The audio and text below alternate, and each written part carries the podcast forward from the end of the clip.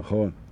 ובכלל, אני רואה שאנחנו כבר תכף 70, מה שאומר שאנחנו תכף יכולים לעלות על מרכבתנו הססגונית והמענגת והמעתירה, ולנסוע אל שיעור הרוחניות היומי שלנו היום, יום חמישי, תחילת הסוף שבוע, יום לפני הסגר הרביעי או משהו כזה. היום אנחנו שבעה בינואר 2021. בוקר טוב ומבורך גם לנדב ביטון היקר שהצטרף אלינו עכשיו, נכון? שתמיד מזכיר לי שהפסקתי את קריירת הכדוריד שלי מוקדם מדי, נכון? ופעם הייתי אומר חבל, נכון? אתם זוכרים את זה שפעם היינו אומרים חבל ש, חבל ש, חבל ש. אבל כבר אין חבל. מה, חבל? אם זה קרה, טוב שזה קרה. אבל דורקה, לא כל מה שקרה טוב, ש... כל מה שקרה טוב שקרה. אבל אין אבל ואין חבל. אבל אתה, אין אבל. טוב. לפני שנתחיל, אני רק אזכיר למה כל מה שקרה טוב שקרה. בגלל שחשיבה היא תפיסה, נכון? אפשר לראות את זה שכל מה שקרה, טוב שקרה, ואפשר לראות את זה שכל מה שקרה, לא כל מה שקרה טוב לקרה, נכון? השאלה, בהנחה שזה כבר קרה, איזו תפיסה יותר נעימה? אז האגו ישר, כשאתה משתלט על זה, ותכף אנחנו נדבר על ההשתלטות הזאת היום, כשאתה בא להגיד, כל מה שקרה, קרה לטובה. הכל היה מדויק. זה אומר, לא, זה לא היה מדויק. זה אומר, מדויק למה? מדויק למה? מה היה היעד? כי אם היעד היה שיהיה לנו כיף כל הזמן, אז מה שקרה לא היה מדויק, כי לא היה לנו כיף כל הזמן. אבל מי אמר שזו ההגדרה? בואו נגדיר הגדרה אחרת, ואז נעלה על המרכבה. שלום לגילה עדי. מה העניינים? ולחופית, לחופית בוקי. היום אנחנו מגדירים הגדרה על העבר, שתאפשר לנו להסתכל ולראות שהכל היה מדויק וטוב מאוד. נכון. העבר הייתה לו מטרה אחת בלבד. אנחנו מגדירים את זה, נכון? הייתה לו מטרה אחת בלבד. שאנחנו נגדיר אותו כבעל מטרה אחת בלבד, והנה היא הושגה. העבר נועד שנגדיר אותו כשהייתה לו מטרה אחת. והנה הגדרנו שהייתה לו מטרה. אתם שואלים, מה המטרה? המטרה הייתה שאנחנו נגדיר אותו כטוב. אז כל העבר נועד שאנחנו נגיע לזה שנגדיר אותו כטוב. אם הגדרנו אותו כטוב, הוא היה מושלם, והנה אנחנו מגדירים אותו כטוב. נכון. אז מה אנחנו רואים? שבעצם אם אנחנו משנים קצת את ההגדרות האוטומטיות שלנו, הדפוסים המחשבתיים, קונבנציות, תפיסות, פתאום המציאות, כמו שהשכל תופס אותה, משתנה. כי כלי הקיבול של החוויה, של החשיבה, של ההרגשה, של הרצון, הוא כלי שיושב על ההגדרה. ברגע שאתה משנה את ההגדרת בסיס, כמו בטלפון, הכל משתנה, נכון? למשל, אתה בא ואתה אומר, בשביל מה אני חי? הוא אומר, אני חי בשביל לענות על השאלה הזאת. בשביל מה אני חי? זאת אומרת, אני מחפש, כל זמן שאני לא יודע בשביל מה אני חי, אז אני חי בשביל לגלות את זה, נכון? ויום אחד אני מגלה את זה. אני חי בשביל להביא את מתנותיי לעולם. או, עכשיו גילית את זה. עכשיו אתה כבר לא חי בשביל לגלות את זה. עכשיו אתה חי בשביל לתת את המתנות. ואז אתה אומר, אוי ואבוי, הסתבכתי, מה הן מתנותיי לעולם? אז אתה הולך לאיזה מורה רוחני, ואתה אומר לו, תקשיב, כל חיי חיפשתי, בשביל מה אני חי? בסוף הבנתי שאני חי בשביל לתת את המתנות שלי, איזה כיף. אבל אז נוצרה שאלה, מה עם המתנות שלי? אז אני בא אליך, מה המתנות שלי? אז הוא אומר, המתנות שלך, קודם כל הן אינסופיות, אבל זה לא עוזר לך. שתיים, המתנות שלך זה מה שאתה יודע לעשות בקלות, באהבה ובלי להרגיש זמן. זה המתנות שלך. חלקן אתה מכיר, אבל חלקן אתה לא מכיר. נכון. ברגע שאתה נותן למישהו מתנה מתוך מה שאתה אוהב לעשות ולא מרגיש את הזמן, אז אתה תמצא את ייעודך באותו רגע, משמעותך תינתן לזה, כי אתה נותן את המשמעות, תהיה לך שלווה, שמחה והתעצמות. וגם מאוד מאוד מאוד יאהבו את מה שאתה עושה, כי אתה עושה את זה באהבה. נכון? מאוד פשוט. אז זה שלבים. זה שלבים. אבל הלכתי לאיבוד, אתמול היה לי איזה מישהו. אומר, אבל הלכתי לאיבוד. מצוין. הלכת לאיבוד, זה מצוין. הרגע מצאת את עצמך, כי אתה יודע איפה אתה. אני הלכתי לאיבוד, הנה אתה, הלכת לאיבוד. מה רע בללכת לאיבוד? אבל זה מפחיד. מה רע לפחד? אבל לפחד, היום בבוקר מישהי כתבה לי, לפחד זה לא טבעי. רק פחד מחיות, היא כותבת לי, זה טבעי. עכשיו, אני לא צוחק על מה שהיא אומרת. היא העלתה שאלה מעניינת. כן? בעצם אני שואל אותה, מה רע בלפחד? אז היא אומרת, הפחד הוא לא טבעי, אנחנו אמורים לפחד רק מחיות. אני מפרק את זה רגע. בואו רגע נענה על השאלה. נגיד שיש פחד טבעי ופחד לא טבעי. אז בואו, אני מניח הנחה פה בשבילכם. פחד טבעי זה פחד שבעצם נועד להגן עליך. זאת אומרת, פחד שאתה יכול לתרגם אותו לפעולת הגנה, הוא פחד טבעי וטוב. זאת אומרת, אם קופצים עליך, תוקפים, ואתה מפחד, ואתה מתמלא אדרנלין, ואתה רץ, בורח, תוקף, עושה משהו, זה פחד טבעי וטוב, נכון? אתה מפחד פחד שמגן עליך, מעולה. זה פחד טבעי. ואם אתה מפחד פחד מדברים שהם בכלל לא מאיימים עליך כרגע, אז זה פחד לא טבעי, הוא גם לא משרת אותך, נכון? ובעצם תסכים לפחד אותו בהיותו בלתי מזיק, נכון? אז יש לי פחדים של דברים שהם מגינים עליי ואני פועל ומגן, ופחדים של דברים שהם לא מגינים עליי, סתם פחדים, ואני מסכים לפחד אותם, זה הכל. יופי. פוגש את זה, נפגש עם זה, אומר את זה, נושם את זה, פועל על מה שמגן עליי, וצוחק יחד עם הפחד על פחדים מכל מיני דברים שמחשבות. עכשיו, אנחנו נעלה על המרכבה, ברוכים הבאים לשיעור הבוקר, אנחנו כבר 90 אנשים בלייב, אחרי זה אתם משתפים יפה, אז אנחנו מגיעים לאלפים. היום אנחנו נוסעים לבית שהוא בית שיצריך מכם, בואו נגיד, לא רוצה להגיד הרבה, אבל הוא יצריך מכם איזשהו, אה, איזושהי השתדלות. אני עושה teasing. זה בית שיצריך מכם איזושהי עבודה עצמית, איזושהי קפיצת מדרגה, איזושהי התבוננות, איזשהו, אני לא רוצה להגיד את המילה מאמץ, כי מאמץ יש לו קונוטציה שלילית. אז בעודכם עולים ואנחנו כבר בדרך, אני רק אסביר שיש שני סוגים של מאמץ. יש מאמץ שהוא ריכוז אנרגטי, או של השרירים, או של החשיבה, כמו במאמץ בשחמט, או מאמץ בספורט, מאמץ שאתה בוחר בעצם לאמץ את האנרגיה, לרכז אותה, כדי לשפר ביצועים. זה מאמץ מבורך, והוא גם הופך אותך ליותר טוב, גדל אותך, אחלה מאמץ. ויש מאמץ שהוא נובע מזה שאתה לא איפה שאתה צריך להיות, או לא מי שאתה צריך להיות, או במילים אחרות, מאמץ של התאמה למשהו לא מדויק. ואז בעצם פותרים את זה בזה שאתה מדייק או את עצמך או את המקום שבו אתה נמצא, ויש לך חופש לעשות את זה. ולכן כשאתם מרגישים שאתם במאמץ, אנחנו מתקרבים לבית המעניין הזה, תכף אני אגיד מהו. אז כשאתם מרגישים שאתם במאמץ, הרבה פעמים אתם מרגישים את זה בעייפות. אז uh, אתם יכולים בשקט לבדוק האם זה מאמץ שבונה אתכם, וזה ריכוז אנרגטי של בחירה, או שזה ניסיון להתאים למשהו שהוא לא אתם או לא איפה שאתם צריכים להיות, ותשנו. ובכך תפתרו את נושא המאמץ, או תשפרו אותו, ובכיף, תודה. והנה הגענו לבית הראשון שלנו להיום, שבו אנחנו נלמד את כל התובנות האלה, וזה נקרא בית האוטומטי. בית האוטומטי.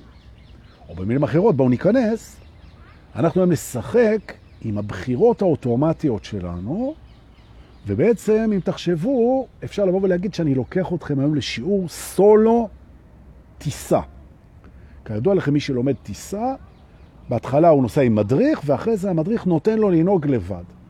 אז היום אנחנו ניכנס לבית האוטומטים שלנו, ונסגור כמה אוטומטים, וננהג את זה לבד. אה, זה מדהים, מדהים. בבוקר טוב לאלי קליין, מלך החיבוקים, ולאסנת סופר שמחפשת דירה ברמת גן. אם אתם יכולים לעזור לה, זה בכלל טוב. לדעתי עד 3,000 שקל, שני חדרים ברמת גן היא מחפשת. אם יש למישהו, אסנת סופר, אנחנו על זה, נכון? רבותיי, ברוכים הבאים, בוקר טוב, שיעור הבוקר מתחיל, אנחנו בבית האוטומטים, ואנחנו היום נעשה משהו קצת מפחיד. אנחנו נסגור בחירות אוטומטיות ונפתח בחירות מניואל. זאת אומרת שאנחנו נוהגים אותם באופן אקטיבי מתוך בחירה ולא מתוך דפוס. אוקיי? בשמחה. בוא נבחר כדי להתחמם.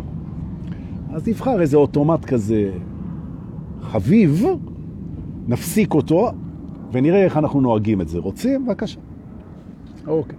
האוטומט הראשון זה ככה, שמישהו מגעיל אליי, האוטומט שלי זה להיות אליו מגעיל בחזרה. מכירים את זה? זה אוטומט.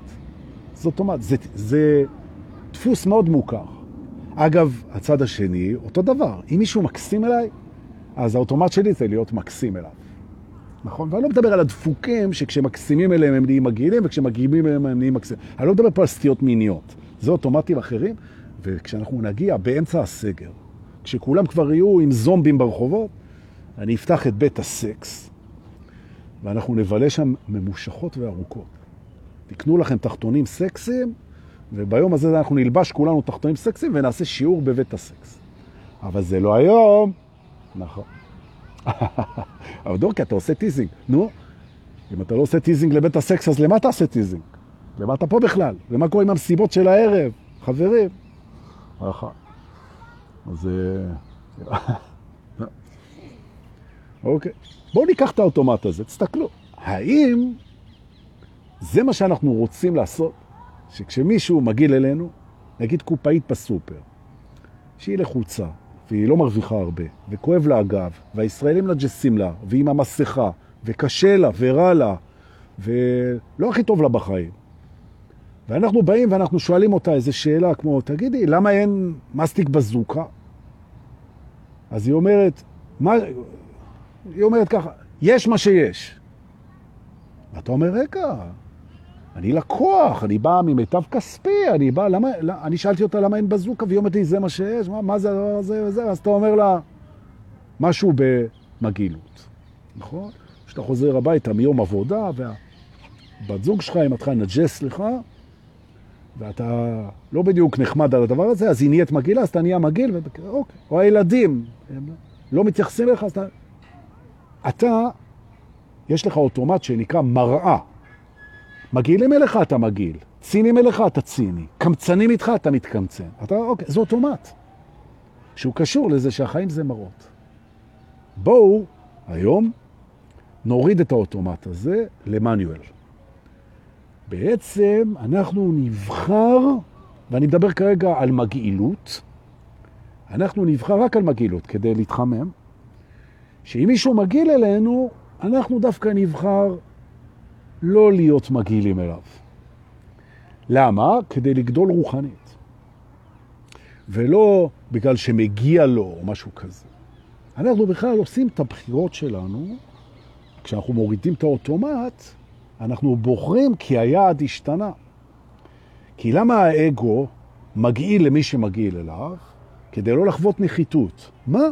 הוא יהיה מגעיל אליי, ואני אהיה נחמד אליו, אז הוא אומר שהוא מעליי. חס וחלילה. האגו הרי מחלק את הכל מי למעלה, מי למטה, מי גדול, מי קטן, מי יודע, מי לא יודע, מי שווה, מי לא שווה, מי חשוב, מי לא חשוב. ולכן הוא מפעיל את האוטומטים האלה. אם מישהו מתנסה עליי, אני אתנסה עליו, אוקיי? אם מישהו נחמד אליי, אני אהיה נחמד, נכון. עכשיו, אני אומר, אין בעיה, מי שנחמד אליו, אני אהיה נחמד אליי, אני אהיה נחמד אליו, זה אוטומט בסדר. בחיובי השארתי את האוטומט. מי שטוב אליי, אני אהיה טוב אליו. מי שנדיב איתי, אני אהיה נדיב איתו. אבל, נכון? מי שקמצן איתי, אני משנה את האוטומט.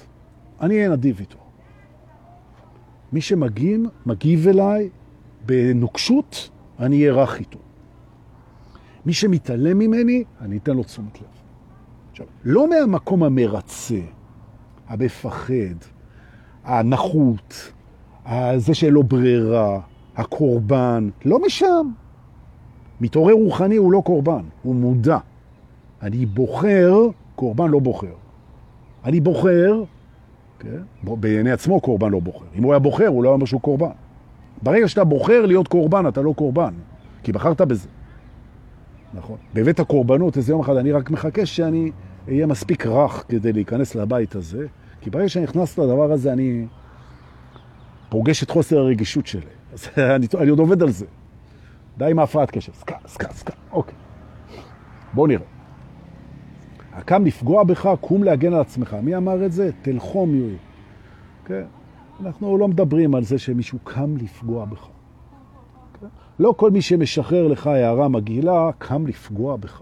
אתה גם לא כזה פגיע. בוא. נכון? עכשיו, לכל אלה, אנחנו פה 120 איש תכף, לכל אלה ששומעים את זה עכשיו ואומרים, מה? נראה לך, הרוחניקים האלה יצאו לי מהתחת, מהתחת, ומה פתאום שמישהו ידבר אליי מגעיל ואני נחמד וזה לא מתאים לי? אדוני, אם זה לא מתאים לך, אז אל תעשה את זה, הכל בסדר. המטרה של הנחמדות מול מגעילות, של לארג'יות מול קמצנות, של סליחה מול תקיפה, של רכות מול נוקשות, המטרה של זה זה צמיחה רוחנית. נכון. הלגיטימציה שלנו להגיב במראה, הוא עשה לי אז גם אני אעשה לו. הוא התחיל אז אני אתחיל. הוא הרביץ אז אני ארביץ. כן? הוא ירה אז אני יורה. הוא תקף אז אני תוקף. הלגיטימציה היא לא מעניינת אותנו. מה אנחנו בענייני לגיטימציה? אנחנו במבוא לגיטימציה חלק שתיים? מה זה שטות האלה? אנחנו בצמיחה רוחנית. ולמה אנחנו בצמיחה רוחנית? כי היא צומחת פנימה, כמו שורשים. ולמה אנחנו צומחים פנימה? כדי להגיע למעיין של מי הבדולח, שהוא האנרגיה האוהבת שאנחנו. לכן אנחנו צומחים פנימה. אז מה אתה רוצה להגיד לי, דורקי? שאם מישהו מגיל אליי ואני אהיה אליו נחמד למרות זאת, זה יקרב אותי למי שאני באמת? כן. נכון. זה שווה לנסות. תנסה. ממש ככה. ממש ככה. זאת אומרת, הנה אוטומט שקל לתרגול. למה? כי המציאות היא הרבה פעמים ביום לא נחמדה אלינו. אז אנחנו נהיה נחמדים אליהם. למשל, אתה הולך ברחוב, ומישהו זרק משהו, איזו עטיפה של נייר, אפילו אם לא ראית, יש עטיפה של נייר. זה לא שלך, אתה לא זרקת, מישהו אחר זרק. תרים את זה, תשים את זה בפח. מה? לא רק שאני לא זרקתי את זה, מישהו אחר זרק את זה, אני עוד ארים, מישהו אחר זרק ואני ארים כן. למה? כי זה יזכיר לי שאין דבר כזה מישהו אחר. אבל לא רוצה להיות פראייר. למה שהוא יזרוק על הרצפה ואני, שאני שומר על הניקיון, אני ארים? זה לא קשור לפראייר, אח שלו. זה שיעור אחר. פה זה לא שיעור הפראייר, וזה לא שיעור לגיטימציה, וזה לא שיעור של מי יותר חשוב, ותוריד את האוויר מהאגו שלך. זה כדי שאתה תזכור שכל ישראל ערבים זה לזה, וישראל זה כל העולם. כן? אנחנו ערבים זה לזה. הוא עשה טעות וזרק, אני מרים ושם. זה מנקה את עולמי. נכון. אם הוא יראה את זה, זה גם ילמד אותו. בלי להגיד לו, בלי לרדת עליו, בלי כלום. נכון? בחיוך. אני יכול לספר לכם, ובלי הפגנתיות, שכל פעם שמישהו זרק ברחוב משהו, ואני הרמתי בלי טקס, בלי לשחרר איזה נשיפה מרדדת כזאת, איזה חרות של אנשים. לא, חיוך. הרמת, שמת בפח, אמרת לו בוקר טוב והלכת. הוא לא זורק אחרי זה על הרצפה. נכון. אבל זה לא משנה, גם אם הוא יזרוק. אתה נזכרת שאנחנו ערבים זה לזה. אתה נזכרת שאנחנו שומרים אחד על השני. אתה נזכרת שפעם גם אתה לכלכת ולא ידעת. אתה נזכרת בכל כך הרבה דברים, רק בגלל שהדפוס שלך של זה לא שלי, אני לא לכלכתי, אז אני לא מנקה. כן? אני לא הפסדתי, אז אני לא צריך לפצות. אני לא פגעתי, אז אני לא עוזר. זה לא קשור אליי. בטח שזה קשור אליך. זה קשור אליך כי אתה בוחר לקשר את זה אליך. לכן זה קשור אליך, כי אתה בוחר בזה. ובזה שאתה בוחר בזה, גדלת. נכון? נכון?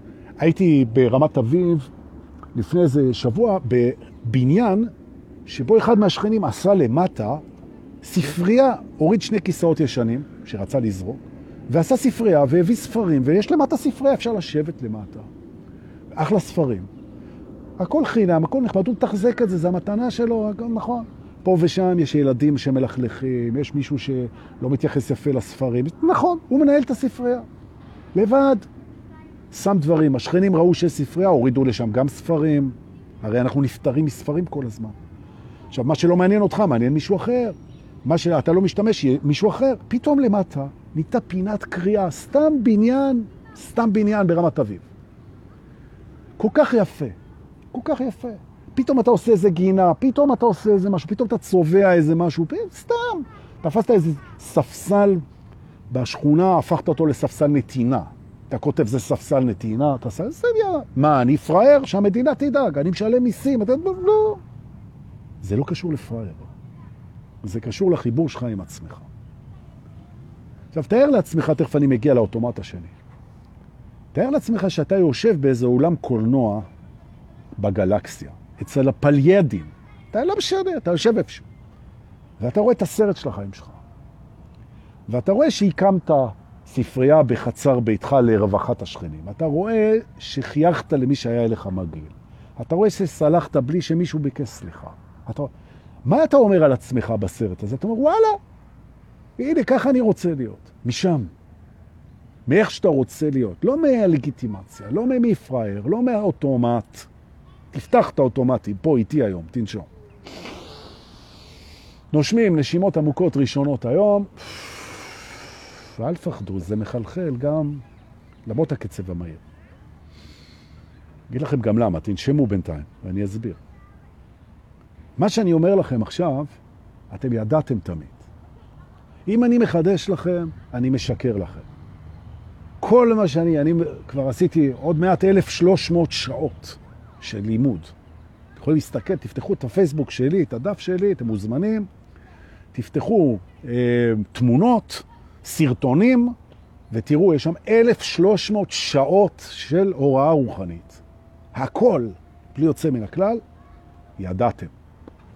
נכון? ידעתם. ולכן זה לא משנה הקצב שאני מדבר, וזה לא משנה הצחוקים. זה משקה את הזיכרון היקומי שלכם, של האמת, שידעתם את זה. זה המטרה של השני, נכון. ואם אתם במסלול ואתם במסלול, אחרת לא הייתם פה, אז זה ועוד המון דברים אחרים שאתם עושים.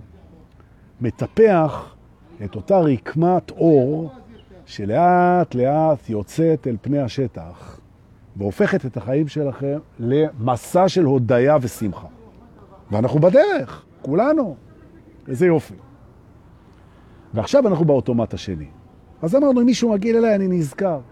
אני יכול להיות רגיל אליו בחזרה, זה בסדר. זה גם מה שהייתי עושה אם לא הייתי חושב. זה האינסטינקט שלי.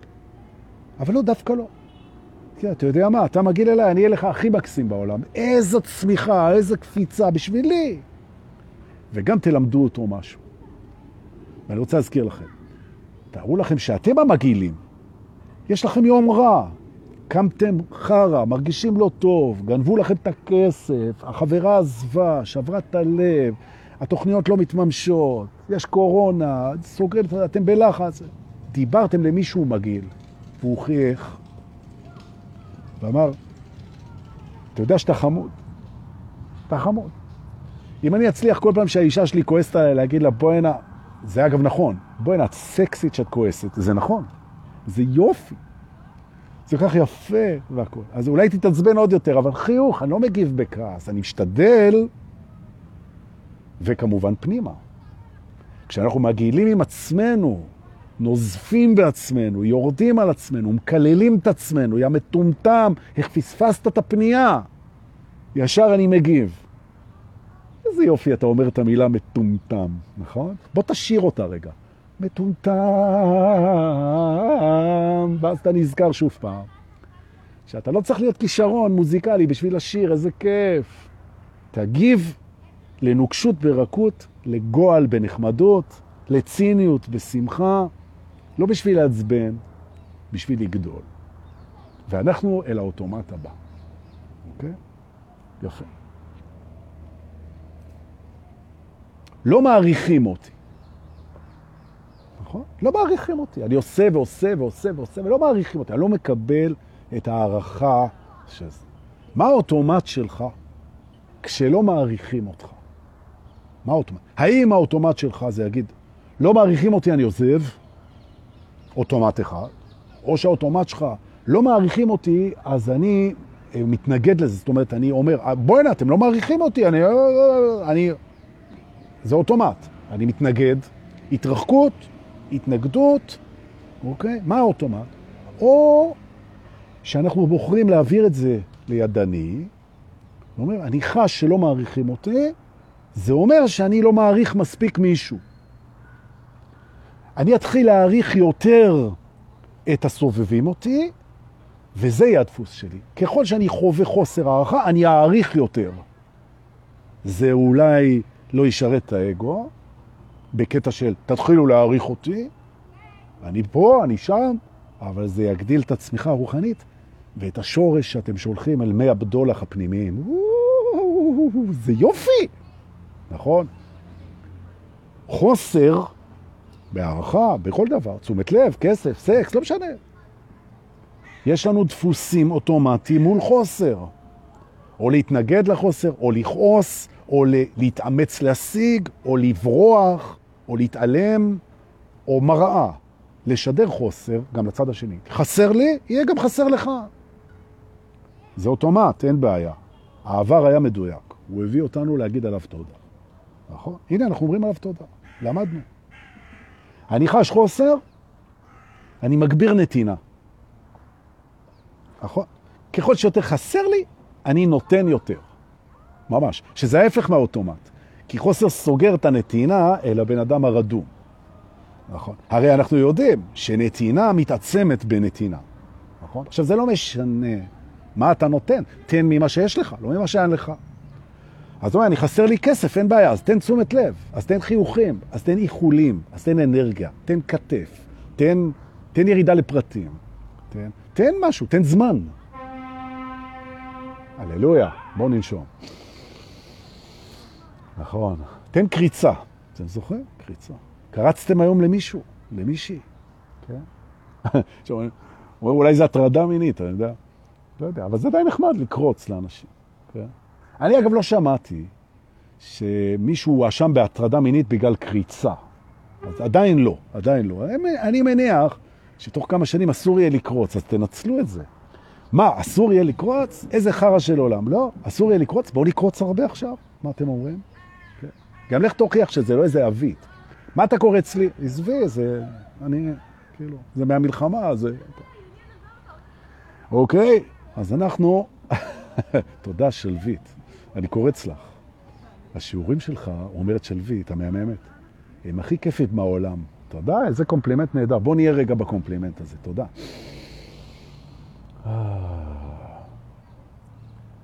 מה האוטומט שלנו מול קומפלימנטים? האם, תבדוק, תבדוק, זה אינדיבידואלי. מה האוטומט שלך? כשאתה מקבל קומפלימנט, בוא נסתכל, הנה יש פה איתן פרחי, שאני אוהב אותו בדם, ואלי קליין, שאני אוהב אותו בדם, ואיריס ציגל, שהיא מהממת ואני אוהב אותה בדם. ופגשתי את כולם. כשאני אומר לכם קומפלימנט, תקשיבו, אתם מדהימים. אלי קליין, אתה מדהים. עכשיו, בן אדם יש לו אוטומט מול קומפלימנט. זה יכול להיות כמו, וואלה, אני לא רגיל לקומפלימנטים, אז יצאתי מאזור הנוחות שלי, אז, אז בעצם אני מתכווץ קצת, כי לא נוח לי, זה אוטומט. יכול להיות שקומפלימנט הוא בעצם מנפח לי את האגו, ואני מרגיש שהאגו גדל, וזה לא נראה לי. עכשיו, למה זה לא נראה לי? כי יש לי איזה זיכרון שכשהאגו היה גדול זה עשה לי בעיות, זה עבר מזמן. מה רע שהאגו יתגדל? האגו קיבל קומפלימנט, אין בעיה, שיגדל. מה רע באגו גדול? ובלבד שהוא מנצל את גודלו לטובת אחרים. זה לא הגודל של האגו, זה מה הוא עושה עם הגודל. מה קורה איתך בקומפלימנט? יש נשים בעיקר, שכשגבר נותן להם איזשהו קומפלימנט כלשהו, מיד הדפוס שלהם הוא התגוננות מהאינטרס. מה הוא רוצה ממני? אם הוא אומר לי משהו טוב, הוא בטח רוצה משהו. עכשיו, אני לא נכנס לנכון או לא נכון. אין נכון או לא נכון, יש תפיסה. בואו נשנה את התפיסה האוטומטית שלנו לגבי קומפלימנט. קומפלימנט זו אהבה. זה אהבה. הינו אהבה. קומפלימנט הוא אהבה. נכון. זאת אומרת, אני מחבק אותו. זאת אומרת שפה שלווית אומרת לי, דורקי, השיעורים שלך הם כיפים, הכי כיפים בעולם. הגיעה האהבה משלווית, אני מחבק גם את האהבה וגם את שלווית. קומפלימנט זוכה לחיבוק. נכון? בואו ננסה. אתם, כל אחד ואחד מכם כרגע, הוא מדהים בפוטנציאל שלו, ואני רואה את זה. הוא פוטנציאל מדהים. חבקו את הפוטנציאל שלכם, ואת הקומפלימנט, ואת נותן הקומפלימנט. חיבוק מול קומפלימנט. האוטומט הפך לבחירה. הבנו את הרעיון? הלאה. בואו נעבור למקרר. רוצים קצת חומר, אין בעיה.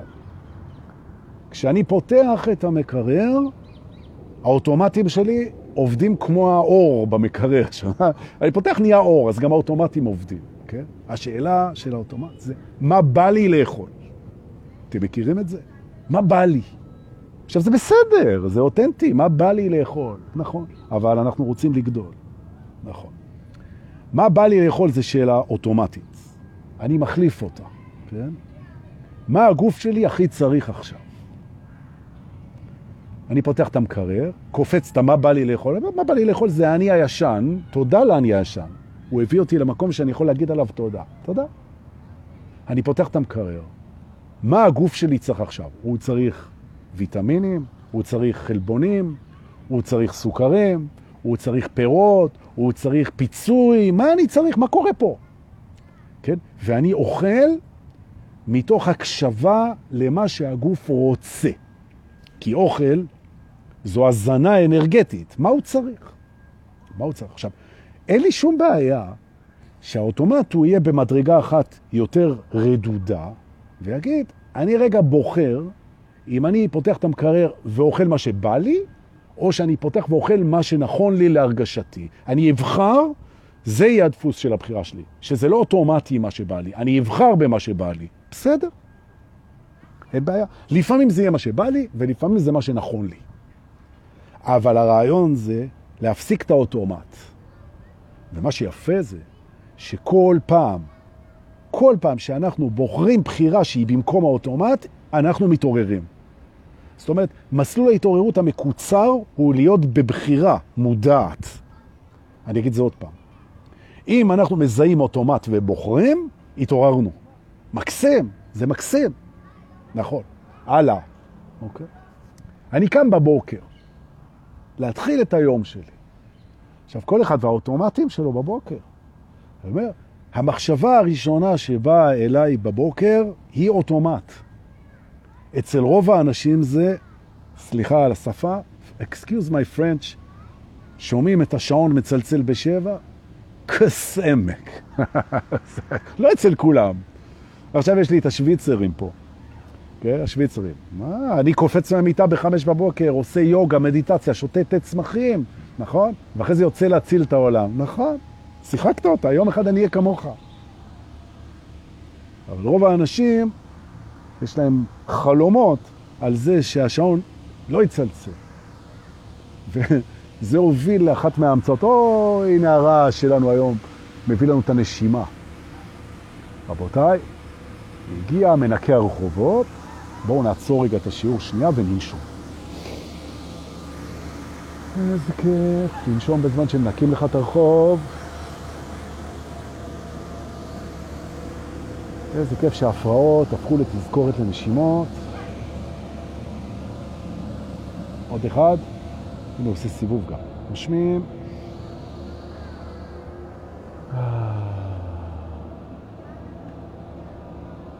טוב, תכף הוא יתקרב עוד פעם, לנשום עוד. אוטומטי. ככה הומצא אחת מההמצאות הכי משפילות באנועה של האנושות, שזה מצחיק גם. האנושות המציאה את הסנוזר, הסנוז. מה זה, מה זה סנוז? סנוז זה אומר, תעיר אותי תכף עוד פעם, קום, תכף עוד פעם, עוד כמה דקות, צלצל עוד פעם, זה זה. נכון. האוטומט שלנו הוא, אנחנו לא רוצים לקום. לא אצל כולם, לא תמיד, זו הכללה. ככל שאתה יותר ער, אתה שמח לקום. אבל בכל זאת, השמיכה והחלומות, ולפעמים הזאתי שאתה ישן איתה, והחדר החשוב, וזה כמו רחם. ולמה אתה... למה אתה צריך עכשיו לצאת החוצה ולהתחיל את שגרת יומך? זה אוטומט. זה אוטומט של התנגדות. הנה, הוא חזר. בואו ננשום ונשנה את האוטומט הזה. בואו נושמים.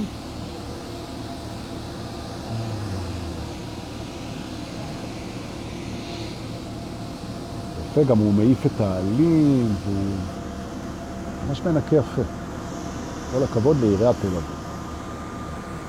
שומרת את העיר נקייה, אשכרה. יש לנו ראש עיר, זה הזמן להגיד. יש לנו ראש עיר עכשיו, חולדאי, שהוא הרבה זמן כבר ראש עיר, שהוא מלך אמיתי, באמת. הוא מחזיק את העיר משהו. ממש איזה יופי. נקי ומתוקתק ומסודר וליברלי, והעובדים נחמדים ומרוצים. אתה הולך לבניין העירייה, מתייחסים אליך יפה, תורים מסודרים, עונים בטלפון, אתר אינטרנט מתוקתק. נכון, יש בעיות, שום דבר לא חבל. העיר משווה את העיר, אני חי פה 30 שנה כבר, בתל אביב, אז uh, אני משווה לראשי עיר אחרים שלא היו ככה, היו להם אג'נדות אחרות, לא רוצה להגיד שמות, אבל העיר לא נראתה ככה, ועכשיו, כן. הנה, נשימה אחרונה. ואנחנו מדברים כרגע על הקימה בבוקר, יש התנגדות הרבה פעמים לקום בבוקר, זה אוטומט. ולכן בעצם אנחנו שוברים את האוטומט הזה, וזה שכשהמחשבה אומרת, איף איזה בסה, נגמר הלילה, מתחיל היום, אתה אומר, זה האוטומט שלי, זו לא הבחירה שלי. הבחירה שלי, שימו לב, זה לשים שעון חצי שעה קודם. יכולתי לישון עוד חצי שעה, הפוך מהסנוזר. אני מקצר את הלילה בחצי שנה, בחצי שעה, כדי שכשהשעון יצלצל אני אזכר שאני הקדמתי לצאת מהמיטה כדי לנשום, כדי לעשות מקלחת טובה, כדי לעשות מדיטציה, כדי לעשות קצת ספורט, כדי לשכב עם עיניים עצומות ולחשוב מחשבות חיוביות רבע שעה, כדי לפנק את מי שאני אוהב באיזה שוקו חם עם מרשמלו וקצפת, ובלבד שכשפתחתי את המקרר, אז לא בא העניין של מה הגוף שלו צריך. כן? אבל דורקה, אתה מחבר פה דברים. שבירת האוטומטית מביאה אותנו אל האור. לשבור את האוטומטית. ממש ככה. בסקס, גברים יקרים, אם לא שמתם לב, יש לנו אוטומט ששואף אל האורגזמה. זה בסדר גם. אורגזמה זה מתנה יפה. נכון. אפשר לשבור את האוטומט הזה. ברגע שאתה לא נכנס לסקס בשביל לגמור, אז הסקס הופך למשהו אחר. ואפשר לבחור. לפעמים סקס כזה, לפעמים סקס כזה. מה שחשוב זה שתבחר, שלא תהיה על אוטומט. וזה מקום חשוב להסביר. אם בחרת באוטומט שלך, זו בחירה, זה לא אוטומט. מה שחשוב זה לבחור. זאת אומרת, אני פותח את המקרר ואני בוחר לאכול מה שבא לי, ואחרי זה לשכב עם החברה שלי ולגמור. וכשקמתי בבוקר בחרתי להתבאס. אין בעיה. אני רוצה שתבחר. הבחירה היא מה שמצילה אותנו מהאוטומט, לא הפעולה, הבחירה. הפעולה האוטומטית היא לא הבעיה, זה שלא בחרנו. יופי. עכשיו שהתחממתם, אפשר להגיע לביזנס. אוקיי? חשיבה, קחו אוויר, היא אוטומט. אנחנו יכולים לשבור את זה היום. פה, עם הקבוצה, 120 אנשים, תכף 130, ב live, ואלפים אחר כך, ששמים פה את האנרגיה שלהם. לכן מי שנמצא ב live הוא מרגיש את המרפא הזה, נכון? אנחנו לא חייבים לחשוב כל הזמן. עכשיו, הייתי אומר, תחשבו על זה, אבל זה סותר את מה שאני אומר. אנחנו יכולים בהחלט לקחת לנו בהתחלה שניות, אחרי זה דקות, אחרי זה שעות ואחרי זה ימים, שבהם החשיבה מצטמצמת למחשבות תפעוליות בלבד. כן, להתלבש מצריך חשיבה, נכון? אלא אם זה על אוטומט, נכון? ולבחור מצריך חשיבה, אבל לא הרבה. ואפשר בעצם, והנה אתם עולים עליי עכשיו, להעביר את התפעול, אוכל, חרבון, מקלחת, כל הדברים האלה, להתלבש, ללכת, לנסוע, זה, אפשר להעביר את זה לאוטומט, שהאוטומטים ינהלו את התפעול, והמחשבות לא יתעסקו עם התפעול, לא יתעסקו עם ההישרדות, לא יתעסקו עם העבר, כי הוא היה מדויק, ואמרנו עליו תודה. לא יתעסקו עם העתיד יותר מדי, כי אין לנו שליטה. הם יתעסקו, המחשבות, בהודעה, ביצירה, באומנות, בהדגשה, בחיבורים. בעצם אני סוגר את החשיבה האוטומטית של איך אני שורד כמה שיותר שנים במינימום כאב וצער, שזה כל מה שמעניין את החשיבה באוטומט, ואיך כל דבר אמור לשרת את רצונותיי, נכון? האינטרס, ואיך כל היכרות, כל בן אדם מתאים לרצונות שלי, זו חשיבת אוטומט. ופתאום האוטומט הוא רק על התפעול, והחשיבה שלי כשאני פוגש בן אדם, זה לא איך הוא מתחבר לרצונות שלי, לשאיפות שלי, לאינטרסים שלי, לתדמיות שלי ולרצון שלי לקבל שיקוף על עצמי, שזה אוטומט. פתאום אני שואל את עצמי, איזה מחשבות אני רוצה מול הבן אדם הזה? בואו נתרגל את זה. איזה מחשבות אתם רוצים מולי? תבחרו את המחשבות ותחשבו אותן. איזה מחשבות אתם רוצים מול אמא, מול אבא, מול הילדים, כן? מול היום הזה, מול אלוהים, מול חשבון הבנק שלכם. איזה מחשבות אתם רוצים מול זה? יכול להיות שאתם תגלו שאתם רוצים מחשבות של הוקרה, של הודיה, של אה, צחוק, אה, של שיתוף. זה לא בטוח שאתם תרצו להמשיך עם האוטומט, ואולי כן, אז תבחרו בו. כן? למשל, אם אני חושב על כסף, אז האוטומט שלי זה איך אני עושה מהכסף הזה יותר כסף. כן? מה שנקרא Jewish אוטומט, כן? אם נהיה רגע פרג'ידיסטים, כן? נרד רגע לדעות קדומות. אז מה יהודי חושב על כסף? איך עושים מזה עוד כסף? כן? בדיחה גזענית כאילו, אבל אנחנו מותר לנו. כמו שלשחורים, הם קוראים לעצמם niggers, אבל איך תגיד לשחור nigger, אז אתה חוטף מכות. אז יהודים יכולים לצחוק על את הבדיחות האנטישמיות שלהם, נכון. אז כשאני חושב על הכסף, אני שואל איך אני עושה ממנו יותר כסף. לא, זה אוטומט. כשאני חושב היום על כסף, אני שואל, איך אני יכול לגרום עם הכסף הזה לכמה שיותר אנשים לחייך? למשל, לפתוח כפר בקרטי, למשל, נכון? ולא רק האוטומט, איך לעשות את זה, נכון? כשאני חושב על בית, אז לא רק איך אני מגדיל אותו, איך אני מעצים אותו, איך אני גורם לו לשדר יוקרה, איך אני הופך אותו למקום הכי מדהים, לא. מחשבה על בית, זה בעצם, כשאני מסתכל על הבית, הוא משקף לי את הבית הפנימי. מחשבה על בית, זה מה הבית הפנימי שלי, איפה אני גר. אני גר במחשבות שלי. כשאני מסתכל על הבית שלי, הוא מזכיר לי את הבית הפנימי שלי. זה המחשבות שאני רוצה לחשוב. מהו הבית שלי? זה המקום שמה? שבו מקבלים אותי ללא תנאי, זה המקום שבו אני יכול להתהלך ערום, בלי התדמית שלי. אתם מבינים? ולא אוטומט, בית, יו, מתי נסייד אותו, נגדיל אותו, נקנה לו רהיטים, נשים לו בריכה, נהפוך אותו כמו בסרטים, שיתאים למה שאני רוצה להיראות. לשבור את האוטומט. זו המטרה שלנו. במערכות יחסים, בתפיסות, ברוטינה יומית, שגרה יומית, אוקיי? מחשבות על חול, יש לנו אוטומט בחול, מה? מה זה חול? זה מקום שמה? זה הדיוטי פרי? מה זה נסיעה לחו"ל? זה שבירה של השגרה, זה אוטומטים. זה לחזור ולספר לחברים שהיינו להאכיל להם את הלב. מה, כאילו, מה האוטומט שלך מול חו"ל? מה האוטומט שלך מול מחלה? מה האוטומט שלך מול המוות? מה האוטומט שלך מול אמת? מה האוטומט שלך מול חבר? מה האוטומט שלך מול העתיד? שבור את האוטומט ותבחר מחשבה. תבחר פעולה, תבחר דפוס חדש, וברגע שעשית את זה, אתה ער.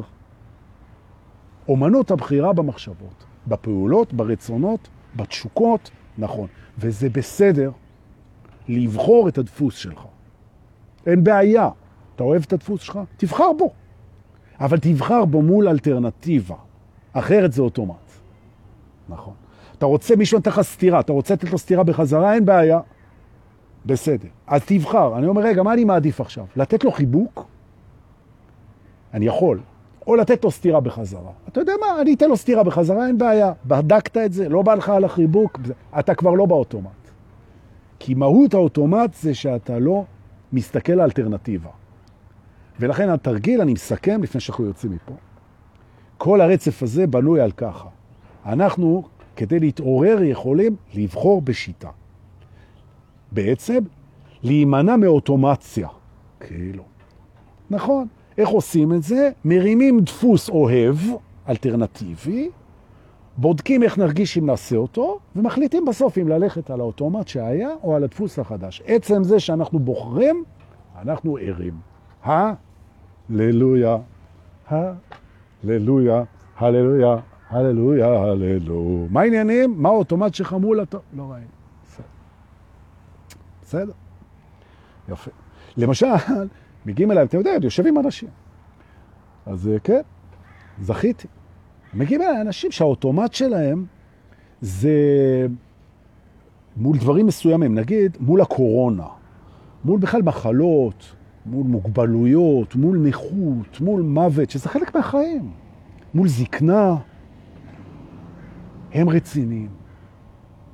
מדברים כרגע על מישהו שכרגע התאשפז, מדברים כרגע על סיכויי החלמה, של, מדברים כרגע על אלרגיה, מדברים כרגע על מלחמה.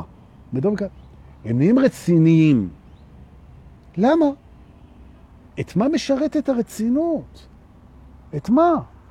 אני זוכר, יש לנו פה מדריך רוחני שמלמד גם יוגה בקבוצה, קוראים לו יוסי. תמיד אני לא מצליח לזכור את השם משפחה ארוך כזה שעובר את השיניים. אבל הוא איש מדהים. יוסי, הוא בטח גם רואה את השידור מדי פעם. אז uh, לפני כמה זמן הוא קיבל שיתוק. לפני איזה משהו, אני חושב זה היה לפני חמש שנים, ארבע שנים, הוא קיבל שיתוק, הוא ממש, היה לו איזה אירוע, משהו, הוא קיבל שיתוק, הוא איש מדהים, והוא יוגיסט, הוא מדריך רוחני נהדר, ויש לו גם קבוצה, ונדטה, ונגטה, אני לא טוב בשמות, של בודהיזם אה, משוכלל, מצוין אגב. והוא מלמד בדרכו בודהיזם ויוגה, והוא נהדר. תראה, אני לא זוכר את השם שלו, אתם בטח מכירים, תכתבו את השם. אוקיי? עכשיו, הוא קיבל איזה שיתוק, הוא קיבל איזה אירוע, והוא פתאום הפך לסיעודי 100%. ונסעתי עם חברה טובה, שהיא גם מדריכה בקבוצה, נסענו בלילה לבקר אותו בתל השומר, הוא היה במחלקה שם, היה, הוא היה על כיסא גלגלים. ובאתי, ואם אתה רואה את זה, את השידור יוסי, אז יזכיר לך את זה, ובאתי, ו... הוא ישב על כיסא גלגלים והוא רצה לרדת למטה לחצר, היינו בקומה, לא זוכר, שלוש או משהו, רצה לצאת החוצה. השעה הייתה, אני חושב, 12 בלילה, משהו כזה. אז לקחתי אותו עם הכיסא גלגלים והתחלתי לעשות איתו חרקות במסדרונות, כן? ו- ולשיר לו כל מיני שירים, שזה זוועה כשלעצמה, כן? ופשוט אני רואה אותנו, אני רץ איתו במסדרונות, הוא על הכיסא הגלגלים, חצי משותק, ואני עושה לו חרקות ברחובות. ואחרי זה הוא אמר לי, דורקה, הוא אגב החלים לגמרי. בזכות גישה נכונה. הוא מאסטר אמיתי. מאסטר אמיתי, וגם בן אדם מבריק. ויש מה ללמוד ממנו. אז הוא אמר לי, דורקה, תשמע, אתה הבן אדם היחיד שבא ולקח את זה בקלות, חוץ ממני, הוא אומר, גם אני, לא, זה נכון. עכשיו, מחלה, אם אנחנו רוצים להחלים ממנה, מה שמעצים אותנו זה כלילות, זה שמחה, זה חיבור לטוב. עכשיו, כשאתה נהיה רציני מול דברים קשים, אתה מוריד את הסיכויים שלך להתמודד איתה. תקליל, תקליל. האוטומט, יו, אם זה לא טוב לי, צריך להתייחס לזה ברצינות. שטויות. נכון, תקליל, תשמח, שבור את האוטומט. ואגב, הפוך. יש כאלה שהאוטומט שלהם מול אתגרים זה קלות דעת, והם לא לוקחים את זה מספיק ברצינות, והם פספסים. אז הוא אומר, אוקיי, הדפוס שלי זה לזלזל בזה, אז אני דווקא לא אבחר בו הפעם, ואני אקח את זה ברצינות. זה לא משנה אם לקחת את זה ככה או ככה, העיקר שבחרת, יש. אז בואו תבחרו לצאת מהבית הזה. ולעלות על המרכבה, היה לנו ביקור באמת מרגש, מקסים ויפה, תודה. תודה. בבית הזה, בית האוטומטים, ואני מבטיח לכל אחד ואחת מכם, חברים נכבדים, 130 איש בלייב, תודה רבה שאתם פה, שבכל פעם ופעם בכל פעם ופעם, טוב, נה, העברית נדפקת, כן? בכל פעם ופעם, נכון? ופעם, ופעם, טוב, ככה זה כשיש לך אימא לשונאית, אתה מנסה לבחור את ה... כל פעם שנעשה את זה, ונצליח לבחור מול האוטומט, וזה לא משנה אם בסוף נעשה מהאוטומט או מהבחירה החדשה, אם בחרנו, אנחנו ערים. אז אם שואל אותי, דוק, איך מתעוררים מהר? מפסיקים עם האוטומטים. נכון. עד שההפסקה עם האוטומטים הופכת לאוטומטית, ואז בוחרים בזה שוב. כי אתם תראו שאתם כבר באופן אוטומטי לא הולכים על האוטומט, זה אוטומט חדש, תפסיקו אותו, תבחרו. הבנו? כיף. הנסיגות הפרקטליות של דורקה. בוקר טוב, ברוכים הבאים, מה העניינים? אנחנו על המרכבה. נוסעים, תאמינו או לא, כשאנחנו משוכללים וחמים, לבית המלחמות. נושמים. אז מה, דורקה, עד שכבר אנחנו בוחרים וזה, אתה לוקח אותנו לבית המלחמות? כן. אני לוקח אותנו לבית המלחמות, כי יש משהו בבית המלחמות שהיום אנחנו צריכים ללמוד, ואנחנו מגיעים לבית המלחמות ומתיישבים על ספסל ממתכת, נכון? הצבע של הבית זה צבע חקי, כדי שידעו שזה בית הצבא והמלחמות, ובואו נלמד תובנות שנוגעות למלחמות. אוקיי. אבל שימו לב, זה תובנות נהדרות, באמת. אוקיי. בחיים יש מלחמות. נלחמים. נלחמים על שטחים, נלחמים על רצונות, נלחמים על דימוי, נלחמים על הכרה, נלחמים על כסף, נלחמים, נלחמים, נלחמים על זכויות, נלחמים על חופש, נלחמים. בחיים יש מלחמה, זה חלק מהחיים. אוקיי. התובנה הראשונה שאני מלמד פה היום, קחו אוויר, כשאתה נלחם, אל תהיה במלחמה. אני אגיד זה עוד פעם. כשאתה נלחם, אל תהיה במלחמה. מה זה? זה, זה סותר את הכל, זה סותר את הזן אפילו. כשאני עושה משהו, אני צריך להיות בו. כשאתה נלחם, אל תהיה במלחמה. ואני רוצה להסביר, אוקיי? כשאנחנו נלחמים במישהו או במשהו, הרי הוא אנחנו. כשאנחנו נלחמים עם הפלסטינאים, עם האיראנים, עם, ה... עם, עם מי שאתם רוצים, עם האישה שלנו, עם השכן שלנו, עם ה... שאנחנו נלחמים מכות עם הבריון השכונתי. אוקיי? הוא אנחנו, נכון? עכשיו, הסיבה שאנחנו נלחמים איתו בעצם, היא בעצם יש לנו איזשהו רצון סותר, אנחנו, יש לנו אי הסכמה על הרצונות. הוא רוצה משהו, אנחנו רוצים אותו, אז זה כמו ילדים קטנים, זה שלי, זה שלי, אנחנו רצים, יש בינינו מחלוקת, יש בינינו ויכוח, יש בינינו קונפליקט, יש בינינו רצון סותר. עד כדי כך שלא הגענו לרמה שאנחנו מסוגלים ליישב את זה בדרכי שלום ונועם, בתקשורת, ואנחנו נלחמים. גם בטבע יש את זה. חיות גם נלחמות על טריטוריה, על נקבות, על נלחמים, על זכרים, נלחמים.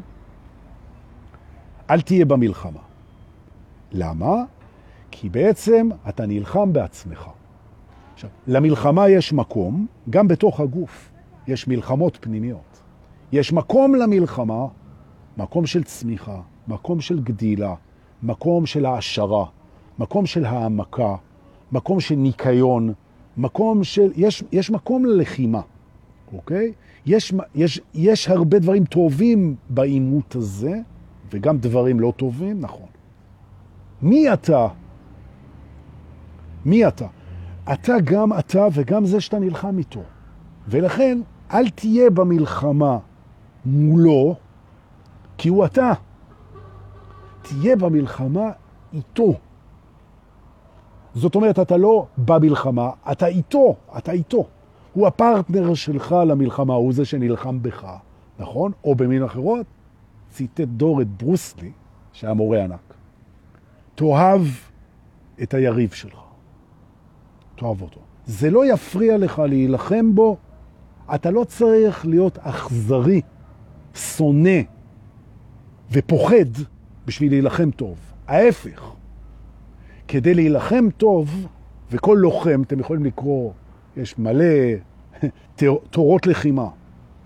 דווקא כשאתה לא אכזרי, וכשאתה לא שונא, וכשאתה לא פוחד, או מאפשר לפחד להיות, אתה נלחם יותר טוב. אז אתה רוצה להגיד לי, דור, כשלוחם, הוא צריך להיות בעצם אוהב? כן, נכון. או במילים אחרות, כשאתה נלחם ממקום אוהב, סיכויי הניצחון שלך, תרתי משמע, גדלים. למה? כי מהו הניצחון? הניצחון זה לא שלך יהיה ולא לא יהיה. הניצחון זה לא שהדבר שאתם רבים עליו יהיה שלך ולא. הניצחון זה האחדות. לפעמים צריך להילחם כדי להתאחד. מה שקוראים אצלנו בשכונה make-up sex, נכון? עכשיו, אם אתה רב בשביל ה make-up sex, אז אתה תריב סבבה. כשאתה רב עם הבת זוג שלך, תריב בשביל ה make-up sex. כשאתה נלחם עם הפלסטינאים, תריב בשביל השלום. כשאתה נלחם עם האויב שלך מכות, אז זה בשביל הבירה שאתם הולכים אחר כך. אם ראיתם את מועדון קרב, נכון? אל תהיה במלחמה שהיא פירוד, נכון? אל תהיה שמה. שהיא שנאה, שהיא אכזר... לא, אל תהיה שם. תילחם ותהיה בשלום, ותהיה באהבה. מתי זה נהיה חשוב? זה נהיה חשוב רגע רגע, יום יום, דקה דקה, במלחמות הפנימיות שלנו. כשאני נלחם עם עצמי, על הדימוי שלי, על המחשבות שלי, על הרצונות שלי, על התפיסה שלי, שים רגע, על הספוגית שלי שעושה שקט בשידור, רגע. יפה. אני לא במלחמה, אני בחיבור. אני בתוצאה המיטיבה. אנחנו לא נלחמים כדי שהוא לא יהיה לו ולי יהיה. זה לא המטרה, זה בכלל אמצעי. בשביל מה אני בכלל רוצה את השטח שאני רב איתו? כדי שאני ארגיש בטוח, אבל מה שיגרום לי להרגיש בטוח זה ביטחון שבא מבפנים, והוא יבוא מבפנים הרבה יותר טוב כשגם הבן אדם השני נמצא איתי בשלום. השלום הוא הביטחון. גם השלום הפנימי, ומותר להילחם כדי להשיג שלום. זה בסדר. יש ערכים חיובים, אנחנו, אנחנו לא נמנעים ממלחמות אין ברירה. לפעמים חייבים להילחם, אבל לא חייבים לסנוע ולא חייבים להתאכזר ולא חייבים להיות במלחמה. מה מטרת המלחמה? שלום. תהיה בשלום, כשאתה נלחם. נכון. וזה חשוב מאוד במאבק עם עצמנו, בשיחה עם עצמנו, בקונפליקטים עם עצמנו, נכון? במקומות שבהם אנחנו לא שלמים עם עצמנו, כן? אנחנו נלחמים ברצונות שלנו, בתשוקות שלנו, באכזבות שלנו, בביקורת העצמית שלנו. אל תהיה במלחמה, תהיה בהרמוניה שהיא תייצר. נכון. האיש הזה שאתה הכנסת לכוונת שלך עכשיו, ואתה הולך לראות עליו, הוא אח שלך. וכרגע אתה נלחם באח שלך, וזה בסדר, ותילחם טוב, אתה גם יכול לנצח. אבל הניצחון האמיתי זה שאתם תלכו ביחד לשתות בירה. את זה, שמה תהיה. נכון? זאת אומרת שכשאתה מכאיב או תוקף או הורג או כובש או נלחם במשהו, הראש שלך כבר באחדות. כי אחרת אתה פוגע בעצמך. למה? כי אתה לא שם לב שאתה זהו. הכנעת את היריב והתאכזרת אליו והקטנת אותו, זהו, הוא זה אתה. הוא משקף משהו ממך. כשאתה מדכא את האויב שלך, כשאתה מסרס אותו, כשאתה מעלים אותו, כשאתה מוחק אותו, כשאתה פוגע בו, כשאתה מתעמר בו, אתה בעצם עשית את זה מול חלקים בך. כשאתה יודע שאתה אוהב אותו ואתה בסך הכל נאבק, אז בעצם אתה נותן כבוד לחלקים בך. כל העולם הזה, כל היקום הזה, כל הסביבה הזאת, הכל זה אתה. אתה יכול להיאבק, אתה יכול להילחם, אתה יכול לגדול, אתה יכול להתרחק. אתה יכול, אבל אל תסנע ואל תהיה מתאכזר, כי זה הכל אתה. נכון? ובעצם, כשאתה במלחמה, תהיה בשלום. כשאתה בנפרדות שנכפתה עליך כרגע בסיטואציה, תהיה באחדות. תסתכל על היריב שלך ותאהב אותו. אפשר להילחם. נכון, זה בסדר. וחיות שנלחמות על נקבות בתקופת היחום, הן נלחמות לפעמים עד המוות. אבל ברגע שהמלחמה הסתיימה, הן החברות הכי טובות אחת של השנייה. אין איבה בטבע, אין טינה בטבע. אין טינה. טינה זה משהו של האגו. ובאמת חיות שיש להם אגו, ויש כאלה, מפותחות יותר, שנתנו להם אגו, כן? אמנם לא כמו שלנו, אבל נתנו להם אגו, אתה רואה שכבר הן משמרות זיכרון של טינה. כשלמעשה אם תיקח ברווזים, ציפורים, כל מיני כאלה, כלבים וחתולים, נגמר הקרב, נגמר העימות, מיד החברים הכי טובים. נכון. וככה עם עצמנו. סיימת את המחלוקת עם עצמך, סיימת את הקראש, סיימת את הריב עם, הזוג, עם בת זוג שלך, עם הפרודה שלך, עם הגרושה שלך, עם הילדים שלך, עם השכנים שלך, עם ההורים שלך, עם המדינה מעבר לגבול, סיימת את המלחמה, עכשיו שלום. אבל בזמן המלחמה, הראש בשלום. זה לא יפריע לך להילחם טוב, זה יעזור לך. נכון. לפעמים צריך להכריע את הצד השני כדי להביא אותו הביתה. נכון? לפעמים אין ברירה. נכון? לפעמים אתה צריך לפגוע כדי לקרב. נכון. אז תהיה בטוח שזה המצב, שאתה יכול בעצם רק את זה. תהיה בטוח בזה, אחרת זה מלחמת יש ברירה ועדיף לשבת, ותקיים אהבה בזמן הקרב. ויותר מזה, הגיע הזמן שבני אדם ילמדו שעם כל הלגיטימציה למלחמות, בזמן מלחמה מקימים אוהל שלום ומנהלים את זה במקביל. אתה גם נלחם וגם עושה שיחות שלום, בו זמנית. נכון. וכשאני יודע שכשאני נלחם איתך יש מקום שבו אני גם עושה איתך שלום, אז זה ככה זה נראה וככה זה מה שאנחנו רוצים להיות. נכון. וכמאמר ההתחלה, כשאתה נלחם, אל תהיה במלחמה. עכשיו בואו נצא מבית המלחמה. איזה כיף, נכון. תובנה נהדרת, נהדר. ואל תילחם עם עצמך גם. שם היה אצלי איזה שבוע איזה מישהו שהוא, אה, יש לו בעיות משקל. והוא כל הזמן נלחם בעצמו, כי הוא כל הזמן בא לו לאכול. והוא לא רוצה, זה לא בריא, הוא כבר אה, במשקל מאוד לא בריא. הוא, מה שנקרא, בלשון עם, אוביסטצ'יק, כן? הוא קצת אוכל יותר מדי, והוא שם, והוא במלחמה עם עצמו. וכל דבר שהוא מכניס לפה, הוא ישר נלחם מול זה ונגד זה. ואמרתי לו, אתה תהיה באחדות עם זה שרוצה לאכול, אתה תאהב את זה שרוצה לאכול, אתה, ותילחם בו, אבל תאהב אותו. וברגע שזה נכנס לו לסיסטם, שהוא אוהב את האויב, אז היה לו יותר קל להגיע להישגים, וגם האויב הרגיש את זה, והפך מאוהב לחבר. נכון. וזה מדהים איך שזה מתחבר, כי כשאנחנו מנתקים את האוטומט של להילחם עם מי שנלחם ולשנוא את מי ששונא ולהחיב למי שמחיב, ונותנים את הלחי השנייה ומחבקים ואוהבים וסולחים למרות שאפשר גם לא, ולא נמצאים במלחמה אלא בשלום, משהו קורה לנו בפנים, והשורש הזה ששלחנו אל מעיין הבדולח של האמת ושל האהבה ושל הנצח, השורש הזה הוא מעמיק עוד ועוד, והאור גדל. אה, איזה כיף, יאללה. טוב, זה היה הביקור שלנו בשני הבתים היום, ובואו נצא בהליכה ונשימה לבית התרגולים ותרגל משהו. מה אתם אומרים? לנשום ולצאת וללכת. נכון. אגב, אלה שאומרים לי שהם לוקחים אותי באוזניות להליכה, והם שומעים את זה כמו פודקאסט, ולא רואים אותי, זה מעולה. ממש. אין, באמת, מי שנהנה מהדבר הזה בכיף, אבל זה לא קורה פה כלום יותר מדי, לרוב. אבל uh, זה טוב לשמוע, זה טוב uh, גם להירדם עם זה, אם אתם רוצים. וממצאים סטטיסטיים נרחבים שערכתי, אומרים שלהירדם עם תדר רוחני, היי, הנה, האחיין האהוב שלי הגיע בשידור חי. בוא תגיד שלום, בשידור חי. אני בלייב, כן?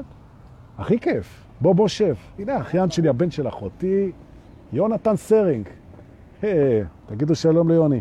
היי, סבתא. מה המצב? נכון, סבתא בשידור. מה קורה? המלך. ביי חמוד. החזקתי את התינוק שלו לפני כמה ימים. יש לו תינוק, משהו מטורף, מטורף. תיתן לו נשיקה, הוא גדל. יא, יש משהו בתינוקות שאין בשום דבר אחר. שאין בשום דבר אחר. וזה מוביל אותי לתרגול. תמצא בבקשה את... הת... עכשיו, מה אתה שואל אותי מתי?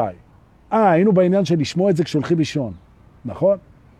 כמה שזה נשמע מעליב, הבת זוג שלי אומרת לי, כשאני רוצה לישון אני שמה את הלייב שלך ואני נרדמת מיד. עכשיו, ה ultimate זה מה? אני משעמם? אני...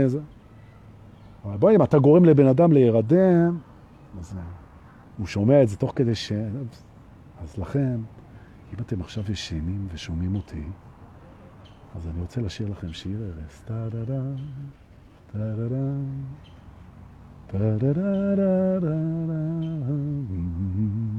נראה לכם? אז בעצם אנחנו רוצים, ההפרעת קשר, קומו, קומו, קומו. איך הוא אומר? שלום סבתא. מה זה, הוא ניצל את ה... לצרכיו. אני מרגיש מחולל... I'm feeling violated. נכון. מה אנחנו מתרגלים היום? ברוכים הבאים לבית התרגולים, טוב שבאתם. היום אנחנו מתרגלים את תרגיל התינוק הפנימי. נכון. כל אחד מאיתנו לפני לא הרבה שנים, היה תינוק שאימא ואבא החזיקו אותו ונתנו לו את היחס שמגיע לנו. תינוק מקבל את היחס שמגיע לנו. אהבה ללא תנאי. אמא לא ביקשה ממך כתינוק, כלום. גם החברה, כלום. רק, אתה רק מחרבן, משתין ומקסים, ומחייך וצוחק, וכולם אוהבים אותך. גבירותיי ורבותיי היקרים, זה לא השתנה. אמא ואבא עדיין אוהבים אתכם. זה שיש לכם ביקורת, וזה שיש לכם מחשבות, וזה שיש לכם תפיסות, וזה שההורים והחברה יש לה תפיסות ומחשבות והכל, זה לא משנה את העובדה שאנחנו בכל רגע נתון, התינוק הזה, שכל העולם אוהב אותו למרות שהוא לא יודע לעשות כלום. נכון? זה המקום לתרגל נשימה, והחיוך של התינוק שאנחנו, ושהעולם יאהב אותי. חלק שתיים, נשימה, לראות בכל אחד את התינוק כשהוא היה כשהוא נולד, ולתת לו את האהבה שמגיעה לו. אז אם מול העיניים שלי עכשיו נמצא פה במקרה איתן פרחי, אז אני כרגע רואה את איתן פרחי תינוק קטן כזה עם משקפיים גדולים כדי שזה יצחיק אותי, ואני מחזיק אותו ככה על הלב שלי. אני יכול לעשות את זה גם עם אמא שלי, עם אחותי, עם האחיין שלי, עם השכן שלי, עם האישה שלי. אני מדמיין אתכם תינוקות, מחזיק, ויכול לאהוב ללא תנאי. כי הרצף שלנו לאהוב תינוקות הוא נטול תנאים ונטול מחשבות ונטול כל דבר שהוא צריך להיות נטול. ואם הוא נטול קפה, אז אני גם מצטער. ומכאן, מבית התרגולים, תוך כדי שאנחנו מנדנדים את עצמנו כתינוק אינסופי, וגם רואים את הסביבה שלנו כתינוקות, ויודעים להתייחס ככה, זה הזמן להגיד לכם תודה שבאתם לעוד שידור. תודה לאלה ששולחים בביט ובפייבוקס כסף מתנה, איזה כיף. נכון? ממש כיף. ותודה על זה שאתם משתפים, אז בבקשה תשתפו, ויש את כל השידורים האלה ביוטיוב, תחת השם דור פולס באנגלית. מאחר שמיטל מורן המקסימה משתפת את זה שם, וגם בדף שלי אתם יכולים להיכנס בפייסבוק, תחת אה, תמונות, סרטונים, 1,300 סרטונים. בבקשה, נכון? ראו, הוזהרתם. אנחנו נמשיך מחר, קצת יותר קודם, כי זה יום שישי, תהיו בהאזנה, שלא תפספסו, ואנחנו, גבירותיי ורבותיי, אה, בלי נדר, כי יכול להיות שאני אפול על איזה מסיבה טובה ואני לא אתן לייב, כי אני ארקוד בין הרים ובין סלעים, טסה. שיהיה לנו וויקנד מדהים, אל תיקחו ברצינות, לא את הסגר ולא שום דבר, תעסקו בסקס, בחיבוקים, בכתיבה, ביצירה, במוזיקה, בתנועה, בתזונה, בבחירה, בשבירת אוטומטים, במלחמות הפנימיות, תהיו באחדות ותאירו ותהיו נצחיים ותשמחו. אני מודה לכם שבאתם, ועכשיו, אנא שתפו. תודה ולהתראות.